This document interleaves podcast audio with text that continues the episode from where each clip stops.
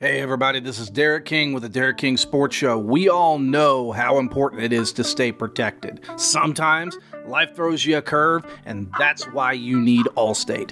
The Wiley Group has two locations in Festus and Arnold to serve you. They offer home, auto, boat, motorcycle, business, life insurance, investments, and so much more. They offer a customized approach that is unique to your situation to make sure that you, your family, and assets are properly protected. They also offer great rates and savings. Give Sean and his team a call today at 636 764 6294. They'll help you with an insurance quote right over the phone. Even give them a call if you just want to talk sports. they do that too. We all have busy lives.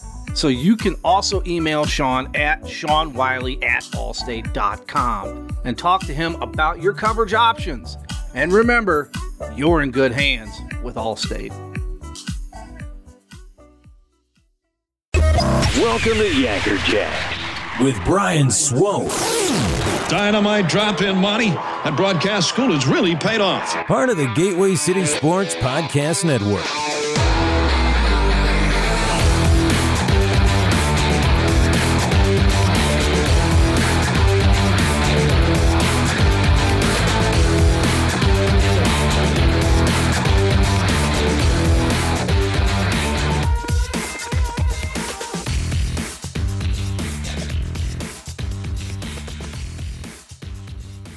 Hey, hey, hey, welcome back to Yacker Jacks, y'all. This is Brian Swope, your host, Papa Swope on Twitter, coming to you from the Gateway City Sports Podcast Studios. How are y'all doing today? I hope you are doing as well as me. I am sitting back, sipping on some chai tea and uh, eating a pumpkin pie. So, uh, you can do that when you got your own show you can do that you can sit down you, you can eat pumpkin pie and and you know drink drink whatever you want to and nobody cares because it's your show you can do whatever you want. So kids th- there's your life goals today man. Go and uh, get yourself your own show and, and do whatever you want. Um, no i'm just kidding you guys. Hey i'm so glad you're here. Uh, welcome back and uh, be sure that you get over there to gatewaycitysports.com check out all of our great content and our other shows. We've also got the Derek King Sports Show. We've got two for three, and we've got the Team of Rivals podcast and our newest podcast, Talking Sports on the Bleachers, uh, with my friend Don Glenn. So I hope that you guys get over there, check that stuff out, and that you. Um, you enjoy what you're what you're reading. Enjoy what you're reading. Enjoy what you're listening to. Uh, we enjoy doing it for you. Enjoy putting this stuff out. Um, so let's get to it this morning. Um, speaking of life goals, kids, um, how about the Blues? The Blues are doing, I mean, really well right now. It, it's amazing to me with all of you know the the injuries and you know COVID protocol crap and all of that stuff. Um, the Blues have they've hung in there really well. Um, you know, we made this uh, made this point yesterday um, about the Blues' current record. Uh, right now, uh, their record at home is 10 3 and 2 now, in recent years, home has kind of been the bugaboo for whatever reason. The the Blues never really seem to have like home ice advantage. That seems to be changing this year, um, and, and, I think it's amazing uh, that the Blues are playing so well. I mean, and they're playing their best hockey right now. Uh, now away, you know, they're still six, five, and three after tonight or after last night's win in uh, in Dallas, but I gotta say, I really like what we're seeing from this team. Uh, they went through kind of a lull there, where you know it, they went you know through a rough patch. Every team does that. It happens to everybody. But the Blues have really come on strong, and to me, like you've got to you've got to give a ton of credit, uh, not just to to Berube and, and the coaching staff uh, for for getting these guys together. You know, Berube talked um, last night said, you know, the the key for them really just been dumbing down the game. It's a simple game. Um, take puck, put it in the net. you know, when when you, uh, you when you break it down that simply. Um, then it, it, it, allows you to loosen up and relax and you know be able to uh, to, to, just play the game. Just play the game the way that you know how to play it and not try to stress, not try to do too much. You know, just let the game come to you. And that's exactly what the Blues are doing right now. And, and it seems like it doesn't matter. You know, it, it, next man up, and it, it's just it, it can go. You don't have to. you don't have to look any further, really, than than two guys in particular. Nathan Walker, who, comes up and gets a hat trick first game up in the in the league, and then Charlie Lindgren. I, mean, I cannot say enough about Charlie Lindgren right now. The guy has been just a monster in the net for the Blues, and you know. It, it's amazing. Like it, I don't know where the Blues find these guys, but it just seems like they find a player. He comes up and they just perform well. I, I mean, ha, had anyone else heard of Charlie Lindgren prior to the season? Because I hadn't. And so, it, it, to me, it was kind of the same way like when Binnington came up. I hadn't heard of Binnington. You know, I, I wasn't paying you know much attention to the Blues at the time. Um, but even even then, like I hadn't heard Binnington's name, and he came up and you know walked all the way to the Stanley Cup, and, uh, and you know, and and Lindgren has come in, and I think has just been a shutdown force. I mean, he's made some fantastic saves um, last night against the Stars, and I, I couldn't I mean, I, I just I could watch that all season long. If the Blues keep playing like this, man, they're they're going to be a dangerous team, very dangerous team. And the thing about it is, they're not fully healthy right now. Like that that's what's so uh, ph- phenomenal to me is that they are doing this well, and they're not completely healthy. They they got Falcon and Bozak back last night, but Kyrou was out for a second game in a row. Binnington was still out. Husso was still out. I mean, you, have got Perron still out. I mean, so you got all of these guys, like key players to this team, and they are still just rolling, you know, rolling uh, these wins off and, you know, firing on all cylinders. And, you know, guys, I, I got to say, you know, as a Blues fan, I'm excited. I'm excited. Uh, and you should be too. Like, if, if you are a St. Louis hockey fan, if you are the, a fan of the Blues, you got to feel really, really good about where your team stands right now. I mean, if you're the players, man, the players have got to be playing with a, a really high level of confidence, you know. And um, when you're playing as well as they're playing, you you want. I, I want to be, you know, cautiously optimistic um, because we know we know our our city's love affair with hockey and. Um, how many times we felt like we really got something and and then you know just to kind of see it you know fall apart a little bit but I really, honestly, I don't see that happening. Like I don't see that happening unless you know there's just tons and tons of injuries and the wheels just completely start to fall off of this thing. Uh, this is a Blues team that is really, really dangerous. Um, you know, Kyrou has come into his own. Um, Tarasenko is back to you know the Vladdy of old. He's fully healthy, fully recovered. He looks like he's having fun playing his best hockey and, and Pavel Buchnevich. Oh my gosh! Like, okay, so the Russian line, guys, has been lights out, like lights out, and, and you know, I don't, I don't think you should mess with that line at all. I know Berube likes to uh, mix and match some things, and you know, kind of try some, some different, different stuff to, you know, get some guys going and to spark some stuff. But man, you look at that, um, that Russian line. Um, you know, you got uh, Buchnevich, uh, Tarasenko, and uh, and Barbashev they are playing so well and at such a high level right now. They may be the best line on the team, if not one of the best lines in the league. And, and the way that they're playing is they know each other so well. It seems like they just know where each other's at, and um, you know they're so unselfish. And, I think almost to a fault at sometimes. Like I think there's times that any one of those guys could shoot the puck, and they don't. You know, they just kind of wait wait and they pass or they look for a better opportunity or, or they try to give the opportunity to their teammate, which is great. I, I think it's amazing, but um, you know, just unselfish, straightforward. What's the best way to get the puck in the net? Kind of a kind of a game. Uh, you know, like like Chief said, you know, just keep it simple, dumb it down. Um, you know, and it's not that you know I'm not saying that, that the Russians are, are, are dumb. Don't don't don't get that from this at all. They're intelligent. They're highly their hockey smarts is off the charts, and you can tell by the way they play. But it's it's not so much that. Uh, about that, it's the fact that they're they're playing the game simply. They're letting it come to them. You know, they're they're not trying to do too much with the puck. They're just you know pass it to the next guy. You know, let leave the leave the open shot it for somebody else if they can get it. I mean, just the passing has been phenomenal. I mean, just watching Like I love watching the the Russian line play. I, I just do. They're to me the most fun uh, aspect of this team right now, uh, outside of you know Charlie Lindgren coming in and doing really well. I love watching the Russian line right now, guys, and it has been it's been phenomenal. So g- keep keep rolling, Blues. Keep go, keep those wins coming because um, you got a fan base that is super excited about what's going on, and um, you know we'll, we'll have to get Laura back on here. Um, you know, after the after the new year, and um, check in again with her and and uh, on on the Blues, and um, you know, just kind of kind of go over some stuff because there was a, there was a time there, you know, we, you know, we started off the season really strong, and then there was a time there that you know there was a lull, and I started to get worried. But you know, watching this team now, um, you know, they've played some tough games. They've they've played some tough games. Um, they but they played Florida really well.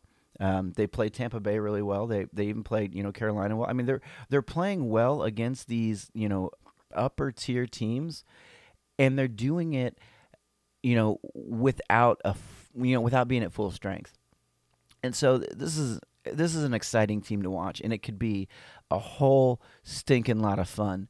Um, you know, come playoff time, and I, I for one, I, I can't wait. I, I'm excited. I, I can't wait to see you know how this team does in the playoffs because I think they've got a chance to really, really make a deep run. Um, let's move on a little bit. I am all right. I know I've been down on them quite a bit, and I've picked on them a lot, but I'm not going to stop. Mizzou Sports has got, um, specifically the men's basketball team and the men's football team. Like they, there you got to do something. You got to do something. If I'm if I'm Reed Francois, the the athletic director, I am looking at both programs and I think there's a I think there's more promise. I think there's a lot more promise, to be quite honest, with the football team than the basketball team. Um, but let let's pick on Coach Drink for a second. Um, you know, it, all of a sudden, you know, he he says, you know, heading into the bowl game that there's going to be an open competition at quarterback, and any one of the three guys can play, just whoever you know they they feel gives them the best shot. They should have been doing this since uh, Bazelak got hurt. Like they, they sh- there should have been an open competition because Bazelak was awful. I mean, just flat awful. He he was horrible. I mean, there's just no other way to put it. I mean, if they didn't have Tyler Badie, this team would just be in the tank because they're so awful. You know, Bazelak just cannot. He's he's not good, guys. He's not good. You know, and, and I would rather I would rather see you know uh, Brady Cook or Tyler Macon get a shot. Let them do something. You know, eh, do anything to try to spark this offense a little bit. You can't put everything on Tyler Badie's shoulders. And going into this, you know, bowl game against Army, I mean, I know Army, you know, got upset by Navy, uh, but this is still a good Army team. I mean, they're a solid team, and you know, I'm honestly, guys, I am expecting uh, Mizzou to go into this game and to just get absolutely steamrolled. I think Army's going to run over them like a tank over a mouse. You know, I, I just, I really do. I, I cannot see any scenario where if if they keep going and doing things the way that they've been doing it, if they maintain their status quo, Mizzou is just going to get their butts handed to them in this game. I mean, there, there's just no doubt about it. Um, but that's the optimistic side. that, that's the good news. The bad news is the basketball team just it, it's it's an embarrassment. There's just no better way to put it. You know, and, and it, it it's solely on the coach. You know, and I, I I like Cuonzo Martin. I think he's a great guy. You know, I, really really think that he's you know a, a great he's great for mentoring these young men to being men. But when it comes to the actual ins and outs of the game and getting these guys ready and prepared to play, I don't know if he's got it. I really don't. And I say that because of what we're seeing on the court. I mean, nobody expected them to beat Kansas. I don't think anybody expected them to beat Kansas. But I don't think they expected them to get blown out by like 50 some points.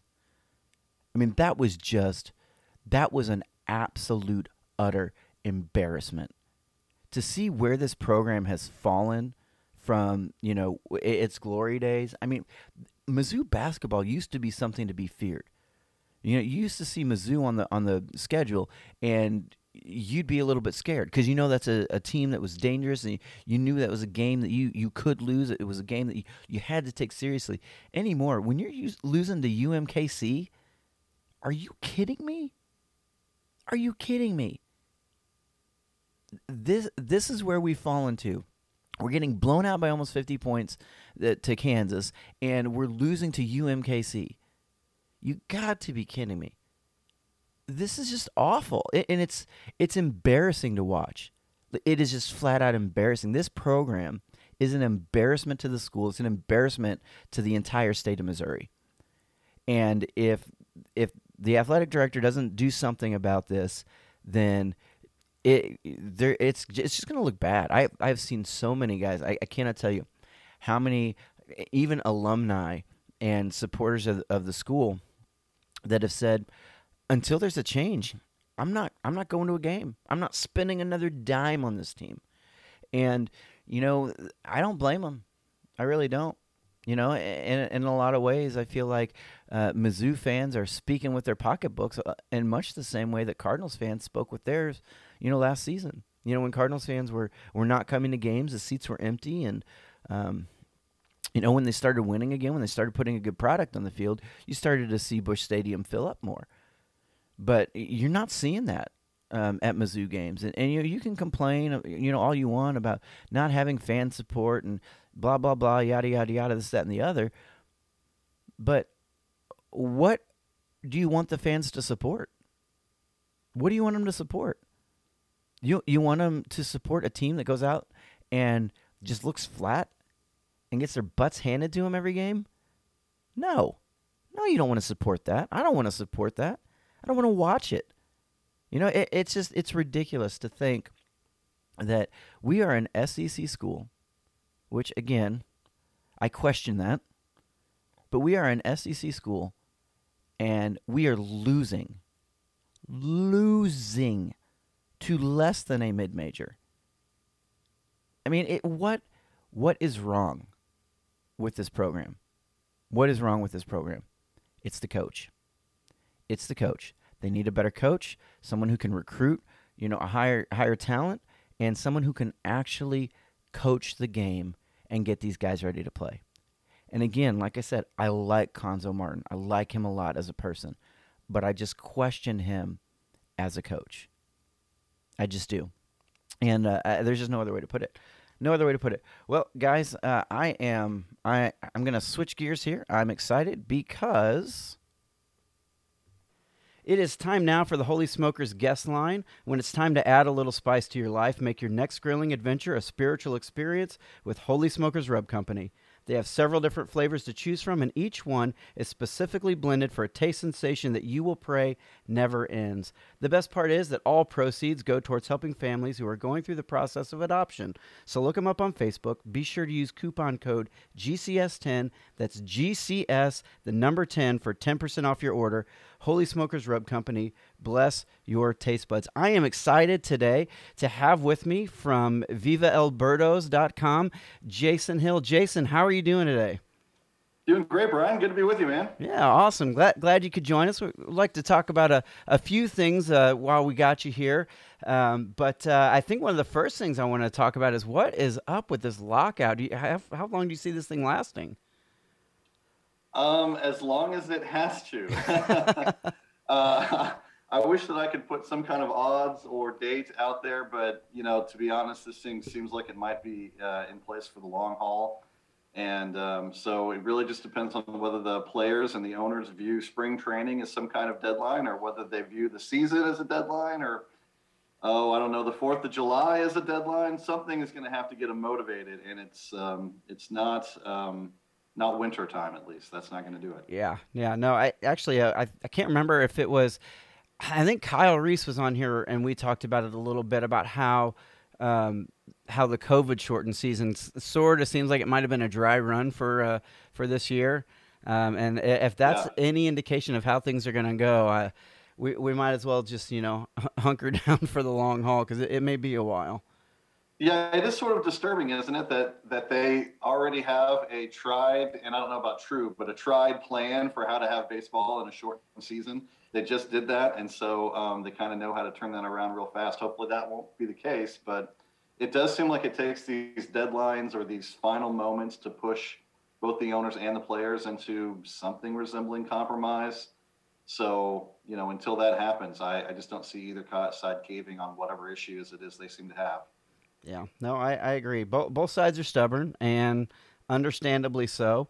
Um, you know, my my one hope in all this, and I've been saying this uh, repeatedly, is I hope that if nothing else, they figure out something for these minor league guys. Um, I, I think Yeah. that there there's, I guess, substandard might be an extreme term, but I, I think you know the substandard living that they've had um, is just is awful. We had uh, um, Leslie Holliday on here over the summer, and, and she was telling us about what it was like for her and Matt whenever you know he was coming up with the Rockies, and you know a lot of people don't realize that you know yeah these guys that make it big, you know they make it big, but before then there's a lot of grinding and a lot of you know just really tough times.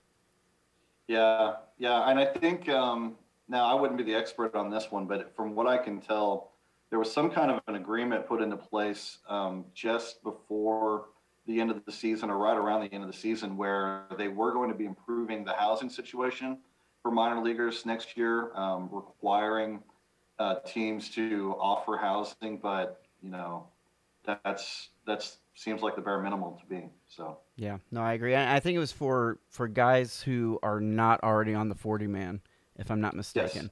Um, That's right. So Yeah. let's uh, let's pivot here a little bit and talk more specifically about the Cardinals. Um, I noticed something. Uh, I, I read a piece and I, I thought it was um, I thought it was really good, and it's something that I, I got to say I I 100% agree with.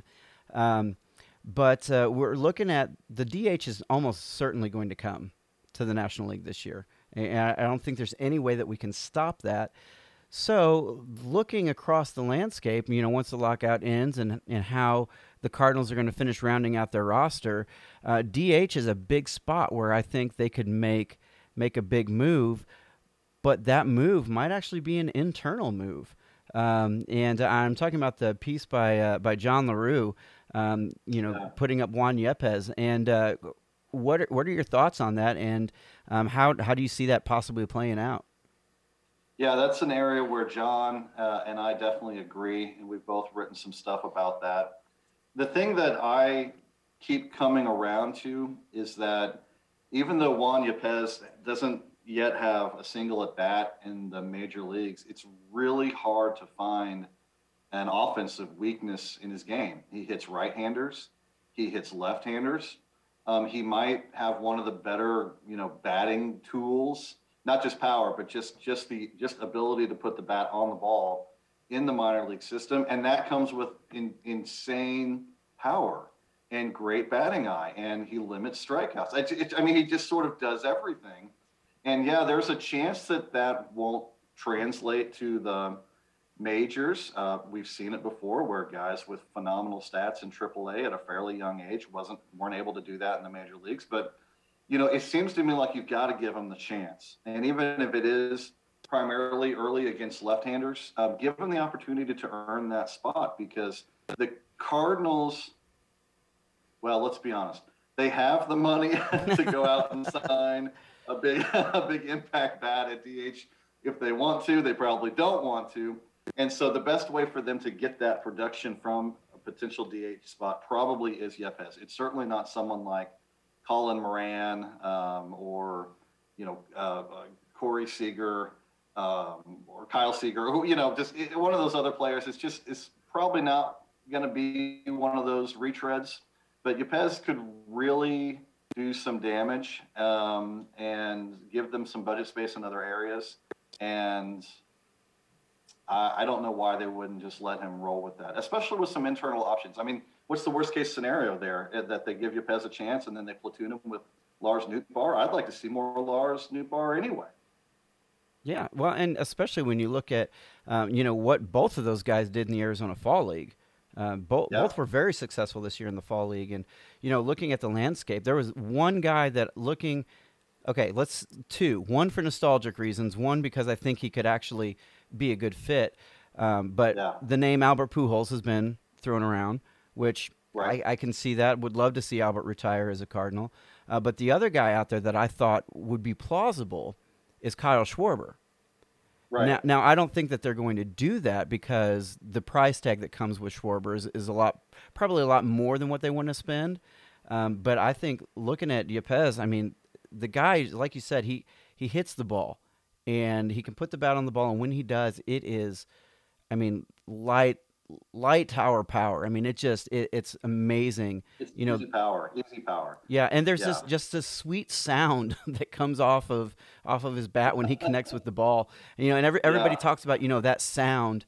Um, you know, the the late great Buck O'Neil, who was a scout for many years, who just you know went into the Hall of Fame. He would talk about that too. That like that sound coming off the bat, and uh, and to me, it seems like Yepez he, when he hits it, there it's that sweet spot right there. Yeah, that's kind of what convinced me too. Is that I, I I'm more of a stats guy. You know, you had Kyle on last week or or you know the last episode, and he he's your minor league scout guy. Like that's not me. But so I'm looking at this at the stats all season. I'm seeing the highlights. I'm seeing the the gifts that Kyle posts and all these things. I'm like, man, this guy looks really good. And then I started watching him more. And then that AFL performance, Arizona Fall League.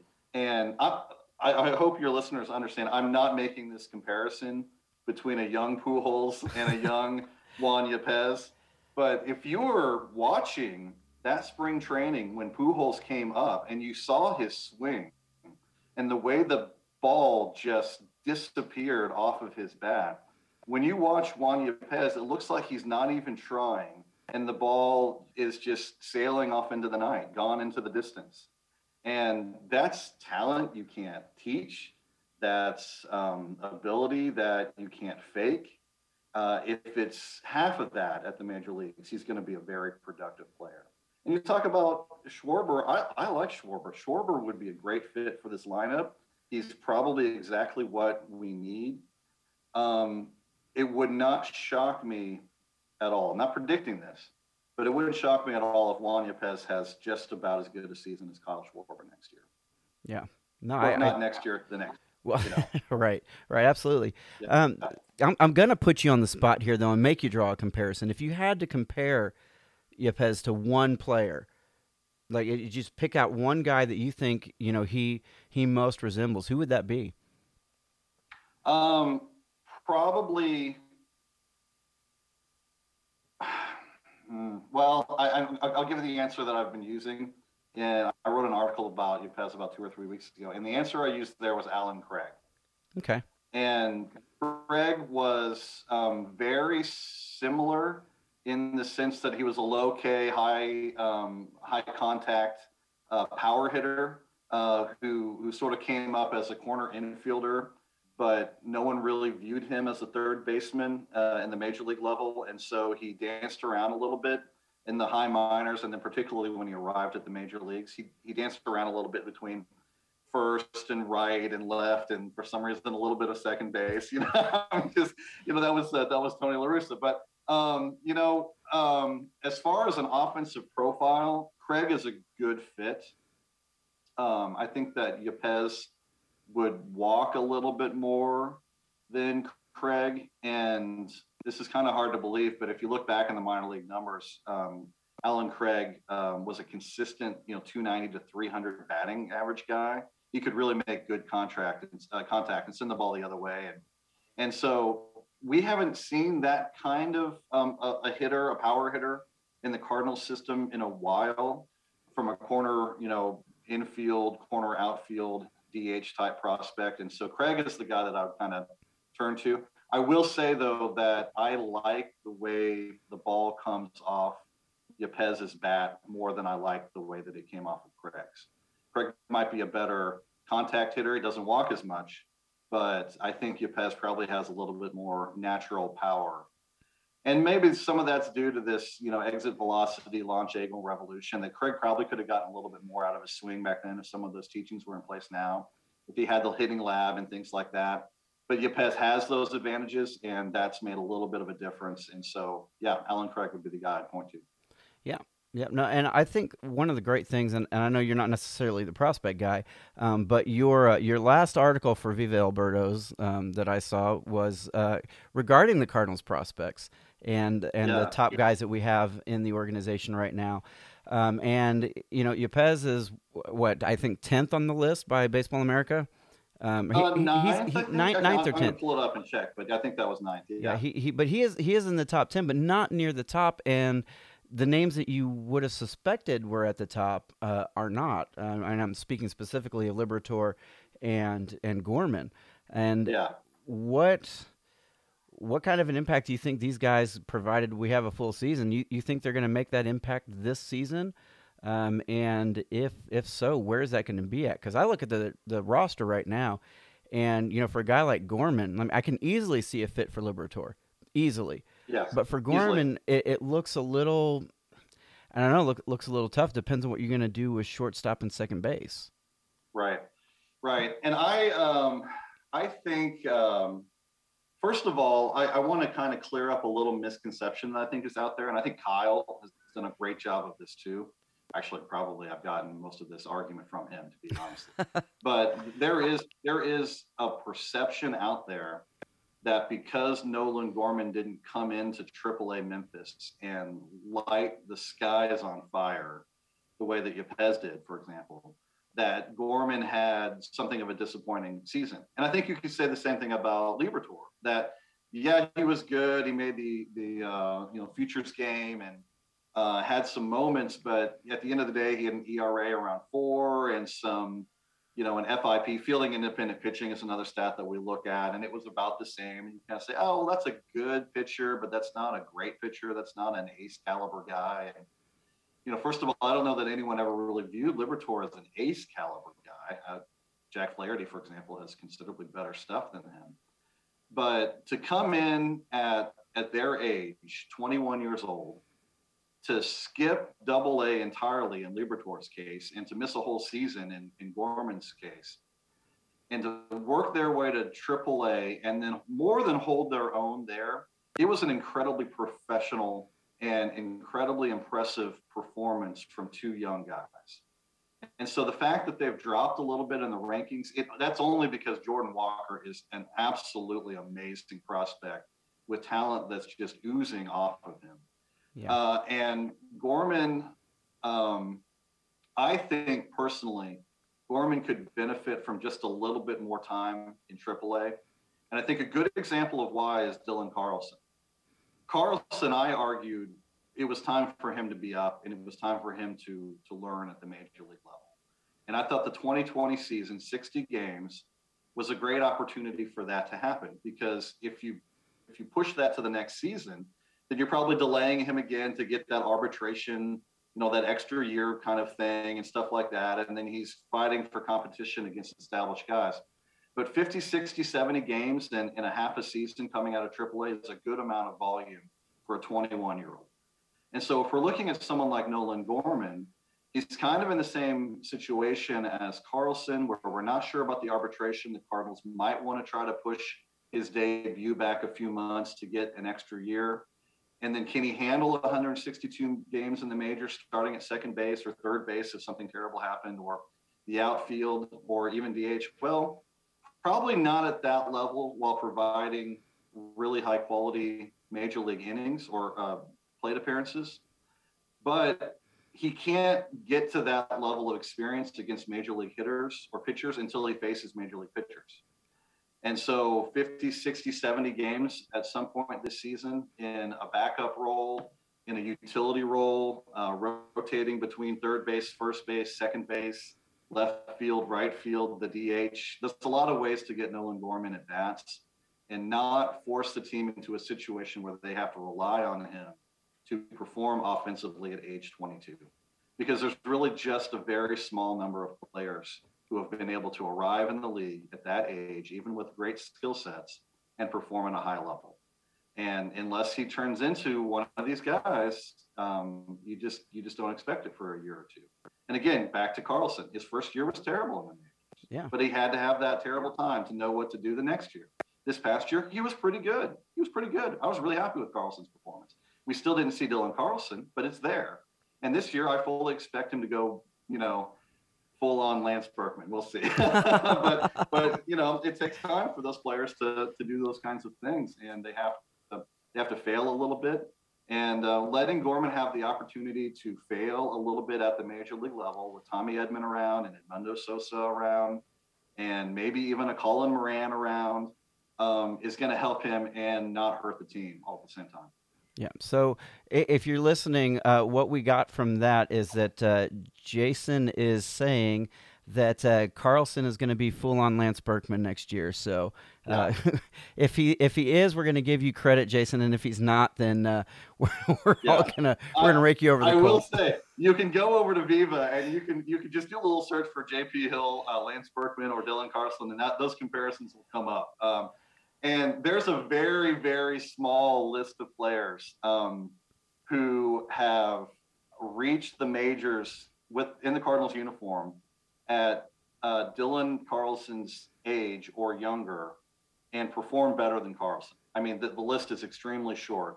And then you start doing comparisons between him and other. Uh, I, I, stuck with switch hitters because that, that seemed like the best comparison for Carlson.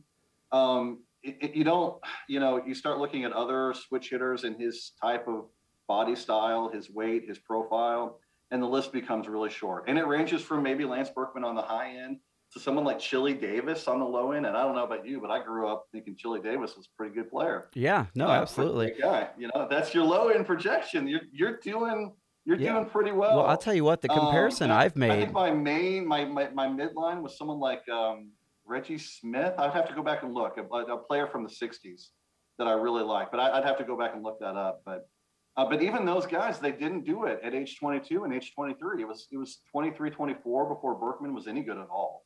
And same with Chili Davis, and same with some of these other players. It, it just takes time for a player's body to mature, for them to figure out what um, what opposing pitchers are going to do to them, make those adjustments, and and then you know kind of settle into who they really are.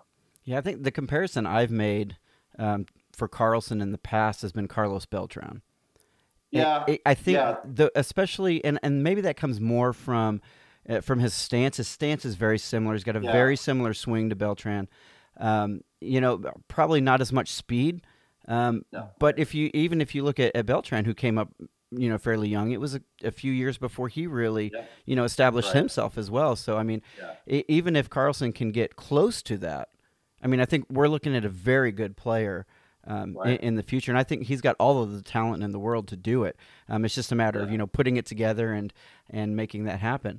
Um, right. So looking at the roster here, um, you know how how do you see this um, this year's roster playing out? Like if you had to if you had to make a projection, um, who who do you think is is going in um, starting this year? I, I think most of the starting lineup is probably intact. There's there's at least six or seven guys that are pretty much written in stone, and that would of course be Yadier Molina at catcher, unless you know barring injury, he's going to start um, there as often as he possibly can. Paul Goldschmidt, first base, that's pretty much a lock. We'll skip second base for a second. We'll definitely skip shortstop for a second. Third base, Nolan Arenado is um, again a lock. Uh, I think I think your outfield is pretty well set. Um, O'Neill's going to start and, and, maybe be the best hitter on the team this year. He was pretty close to that last year. Hopefully, he'll continue that. Bader doesn't look like he has any competition in center, nor does he need to have any with his defensive performance and the way his bats come on the last couple of years.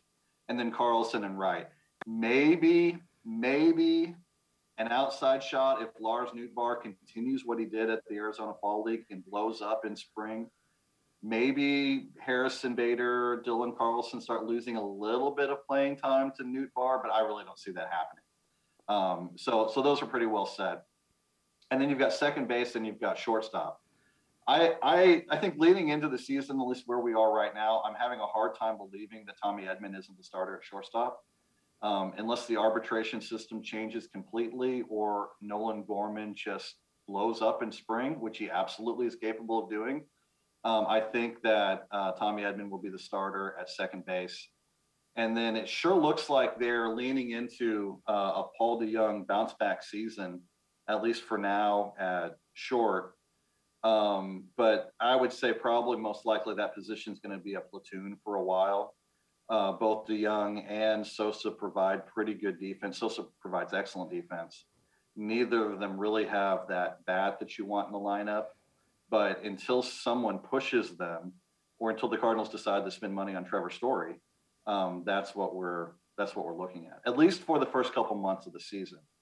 And then it, and I heard you guys talking about this with Kyle, and I a hundred percent agree with what you guys were saying and what Kyle was saying.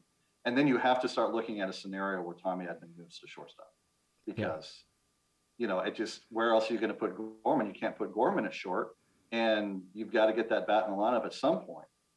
And sliding over to shortstop actually, I think, makes Tommy Edman into he's a pretty productive player as it is, but a pretty valuable player playing shortstop. Yeah, and I think the point that, that Kyle made, and I agree with it 100%, is you, know, you got a guy who won a gold glove at second base. Move him yeah. over to short, see how he does. At the very yeah. least, like what what's the worst thing that happens? You move a well, gold glove know, second baseman back to second base because he he played shortstop when DeJong was out with COVID in 2020. Edmonton, and he was fine. He was good there. His defensive yeah metrics, you know, shine there at shortstop, so we know he can play the position. Um, yeah. Yeah, no, I, I think that's I think you're spot on there. Um, are you surprised pivoting pivoting here just a bit? Um, since we since you mentioned shortstops, are you surprised that the Cardinals haven't been more active or more connected um, to the to any of the shortstops on the market? Because to me, I felt like it was just a matter of time before Trevor Story wound up on this team, especially with uh, you know his good friend Nolan Arenado already in the fold. Um, you know, to me, it just that seemed sort of like a no-brainer, but um, apparently not. apparently, I'm not yeah. thinking right. What, what, do you think on yeah. that? Well, I, I definitely see that. Um, I definitely understand that mindset, and I was thinking that for a long time myself. So it it surprises me, the fan, that there hasn't been much conversation between the Cardinals and Story or much dialogue out there in the media about that being a possibility. As someone who's covered the Cardinals for a long time and done budgeting and and roster analysis for a long time, it doesn't surprise me at all from a Cardinals perspective. And I'll just not to pick on them at all, but just give you a great example. Uh, heading into this season, we all knew that Miles Mikolas and Carlos Martinez were huge risks at starting pitcher but the Cardinals had them under contract. And if the Cardinals have someone under contract, they play that person. They they almost almost never get out from underneath um, a contract that's reasonable when there's years remaining, unless the player is is up there. Like like Dexter Fowler is a good example. I mean, he was just you know at that point not going to be a value to them. So in until DeJong's value versus cost um, forces them to make a move, they're going to ride with the guy that they have under contract. And like I said, that might not be that much longer because Tommy Edman's got to play somewhere, and Edmundo Sosa's there, and this team wants to contend. But this season in particular, with DeJong coming off of an injury, with Sosa's rise, with Edman as sort of a, a backup option that I don't even think they've even admitted to themselves as an option. Yeah. Um, you know, I just struggle to see them signing Story. Story also has been declining the last couple of years. His offense isn't quite what it was, and you have that you know risk of a further decline by removing him from Coors Field, which really fits his skill set playing there in, in Denver. And I think we saw a little bit of that with, with Arenado, that that going from an extreme offensive environment like Coors all the way down to a terrible place to hit the baseball at St. Louis, you see a lot of a drop there. And how much would that be with Story? If if it's a if it's a huge amount, then Story suddenly doesn't become a two twenty five million dollar player. Suddenly he looks a lot like DeJong anyway. And I can't make that leap. I cannot argue that DeJong and Story are the same player. But if I had to spend twenty five million dollars on a player, maybe I would. Maybe I would see it that way. Well, and, it's not my money, so I don't care. and, and the DeWitts have always been you know, big on their own homegrown players, and yeah. you know, eh, for for whatever reason, they're going to stick by him. You know, through thick and thin, no matter what. And you know, eh, there's no make no mistake. I mean, DeJong has 30 home run power. I mean, he he could when he's healthy, and I think that's been the biggest problem for him. Is that for the past three years we're talking about, well, he's been injured. There's this excuse. There's that excuse. You know, I think really what we need is we need one one season of him being fully healthy. Um, you know, to give this a shot, and our our producer Gene is going to hate me for this um, because he can't stand Paul DeJong, but uh, but I really think that if DeYoung has a shot, that he can he can do it, but he's going to have to look a little more inspired than he has. Because last season, Yeah. watching him at the plate, he just looked like he was a guy that had someplace better to be.